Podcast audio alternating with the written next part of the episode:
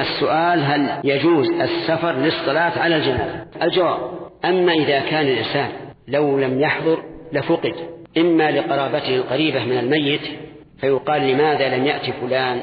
ويكون الجواب بينه وبين قريبه عداوة. فهنا يتعين الحضور درءا لكلام الناس وخوضهم.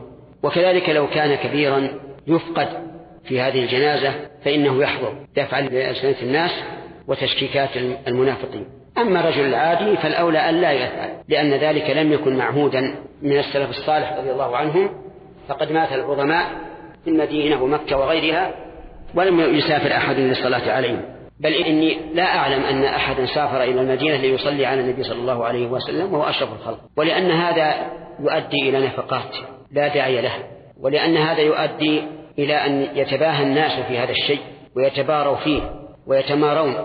فيقال أن فلان لم يذهب إلى جنازة فلان ويقول الآخر نعم لأنه ليس عنده بشيء فيكون سببا للتعايير بين الناس وعيب بعضهم بعضا. وما دام الأمر ليس معهودا عن السلف ويحصل به مفاسد فتركه أولى.